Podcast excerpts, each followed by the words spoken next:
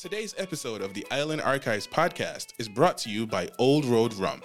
Old Road Rum is driven by a desire to celebrate the cultural history of St. Kitts and Nevis and is tropically aged for 12 years to present the pure expression of a well crafted rum.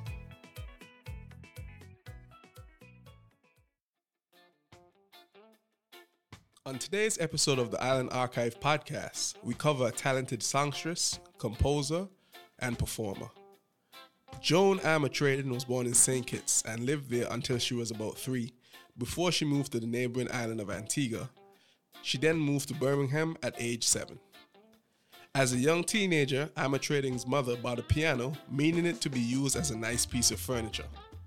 As fate would have it, the furniture served pretty useful, as she began teaching herself piano and writing short songs to her own music. Her mother then helped her a step further as she got her guitar from a pawn shop by trading in two primes. Talk about baby steps. Because of financial issues with her family, she left school at the age of 15 to help support them. However, her first job as a typist didn't end well, as she got sacked because she used to take a guitar to work and played it during her breaks. She obtained a role in the touring production of the musical Hair in 1970, where she met another heroine, Pam Nestor, with whom she collaborated with to compose her songs. Her magnum opus and self titled album featured top 10 single Love and Affection, which is widely considered to be the piece that launched her into superstardom.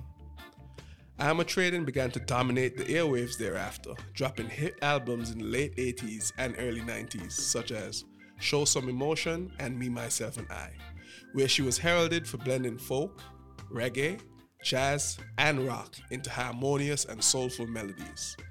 To date, she has released 20 studio albums as well as several other live albums and compilation tapes. Imagine, she's been putting in that work from 1972 to as recent as 2021. Imagine still having the passion after 50 years to drop albums during COVID 19.